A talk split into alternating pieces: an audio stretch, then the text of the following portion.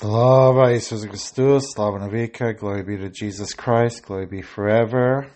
This is Father Beza Malovany again on this September day, a little overcast, and uh, pray for all the farmers who are doing their harvest now, that uh, they have good weather for the rest of the month so they can finish their harvest.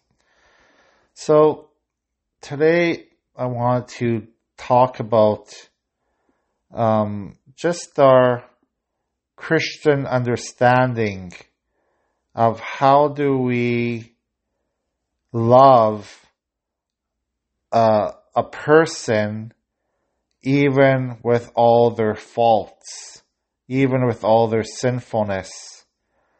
You know, um, this past weekend, it was the Sunday before the exaltation of the cross. And tomorrow I'll talk about a little bit about the exaltation of the cross, that feast day we're celebrating.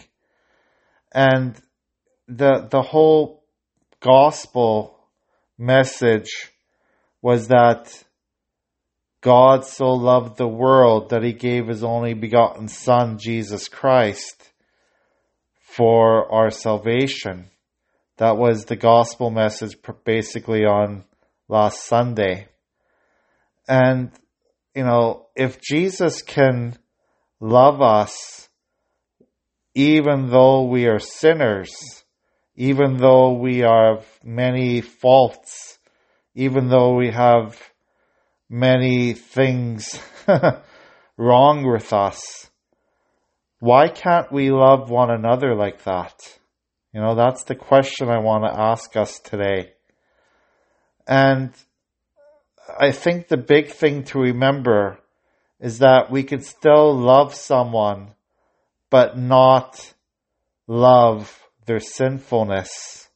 So, what I mean by that is that, you know, we all have uh, problems in our lives that we sin every single one of us is a sinner. And we have addictions, we have vices, we have uh, bad habits that we do, we have, uh, you know, in- inconsistencies in our lives. We sometimes, you know, say things and do other things. We are not consistent at all. But yet, God wants us to love one another. God wants us to love each other as He loves us. And this is not easy, is it? You know? When we, when we see each other's faults all the times, when we see each other's inconsistencies and, and, and we say to another person, well, I don't like your habits I don't like what you do. You're, you might be mean. You might be, uh, you know, you talk badly about other people. You, uh, you're a gossiper. You, um, have these diff bad habits. You know, you, you sin in this way or that way. You know, and if we want to get into the real, um, the the real hard stuff. You know, we could talk about the different sins that people commit, the different commandments they break. You know, if a person cheats on their spouse, if a person is, uh, you know, addicted to drugs or alcohol, if a person, uh, you know, is a criminal, a thief, if a person is, uh, you know, just just uh, what society deems as as a bad person. You know, how do we love? How do we love people like that? Because, but the thing is, we are all we are all imperfect in some way.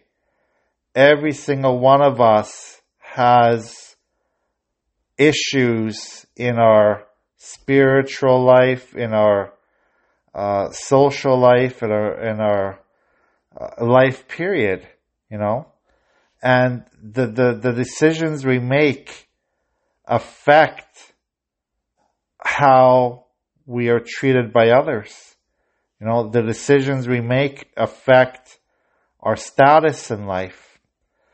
And every single one of us, as I said again, nobody is perfect. Nobody in this world is totally perfect and free from sin. So I, I think that's the main thing that we have to remember. We are all created in the image and likeness of God. Each one of us is trying to um, be perfected in holiness. Each one of us is trying to be perfected in trying to be the best person we can be uh, according to how God made us. And if we are struggling with sin, we are struggling with addictions, we are struggling with, with, you know, all these vices, all these, uh, devil's temptations upon us, you know, we, we still are in God's image. So we have to be pray for one another. We have to pray that all of us become um, holier. You know, remember the saints, the saints that we celebrate every day, the different saint that we celebrate every day.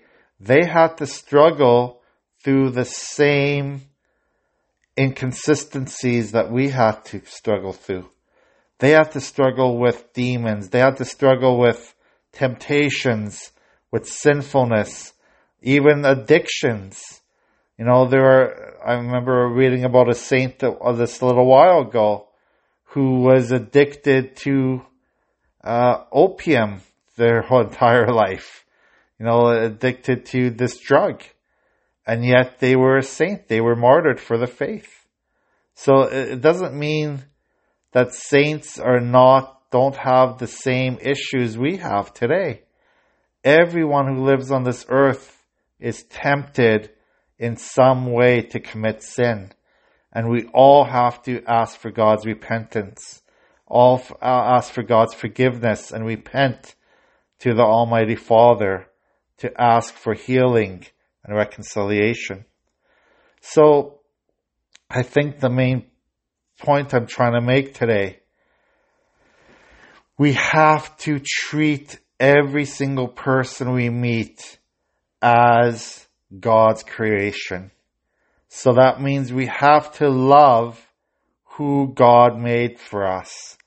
So even if the people in our lives, our spouses, our friends, our family, our co-workers, our people in society, and we see their sinfulness, we see the, the, the wrongs that they do, we still have to love them we still have to love them as God loves us.